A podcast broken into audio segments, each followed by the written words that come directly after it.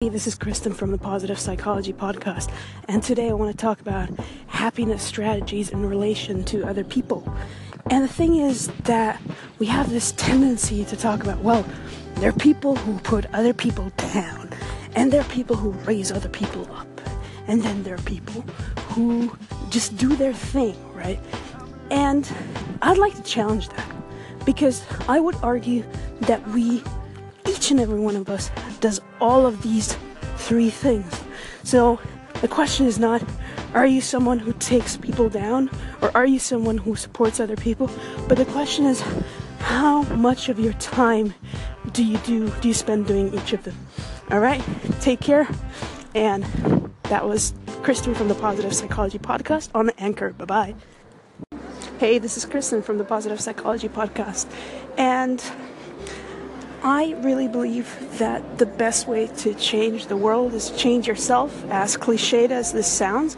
And that includes that we're honest about, you know, our failures or moments when we didn't really, you know, embody our best selves, let's put it that way. And I just had such a moment um, two nights ago. So I was at a karaoke bar having a lot of fun, and then people who were with me, but I didn't know them yet that well, Uh, started drinking beer that was not from the place, and I knew that the D J was watching them and seeing them, and I didn't quite know what to do because I wanted to make them stop, but I didn't quite know how to do it. And I was just like, I was actually looking away, like focusing on the karaoke performance and just kind of, you know, putting my hand in this head in the sand and hoping that it all goes away. And of course it didn't. The D J came over and said, you know, and took their beers away from them, which I think is fine. You know, like, I mean, they're, we're there to consume their stuff, and otherwise we're not supposed to take their space.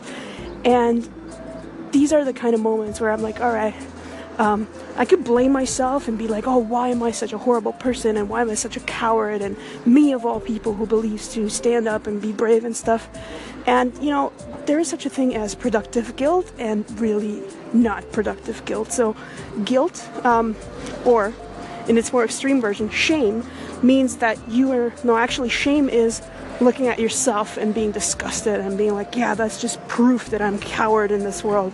It's just one more time that I didn't stand up for what I believe to be right. Um, guilt is more about the situation. And again, we can we can kind of be guilty about it in a bad way, and we can be guilty about it in a way where we're like, all right, how, how do I wish I would have responded? And there are two or di- three different things that come to mind. So one thing that I could have done is just to be like, hey, folks, they will take your beers away and you will miss out on your awesome Icelandic beer. Or I could have said, hey, I'll invite you um, to to have a beer on me if if you don't do this, because I like this place and I, you know, I, I want to make sure that they're not wronged. So yeah, I think an important part of self-development is seeing those flaws, because it's very easy to walk around being like, everybody else is a coward, everybody else is privileged, or or, or whatever the word is that is um, being used the most these days. And that's really just not that helpful, because everybody, it's so easy. Just open your mouth, accuse everybody. That's not the hard part. The harder part is fessing up to what you shit you do. So yeah, I, I want to model that, and I want to do that. So I'm not going to tell you just about how awesome I am and my thoughts about that, but also when I mess up. All right, talk to you soon. Bye-bye.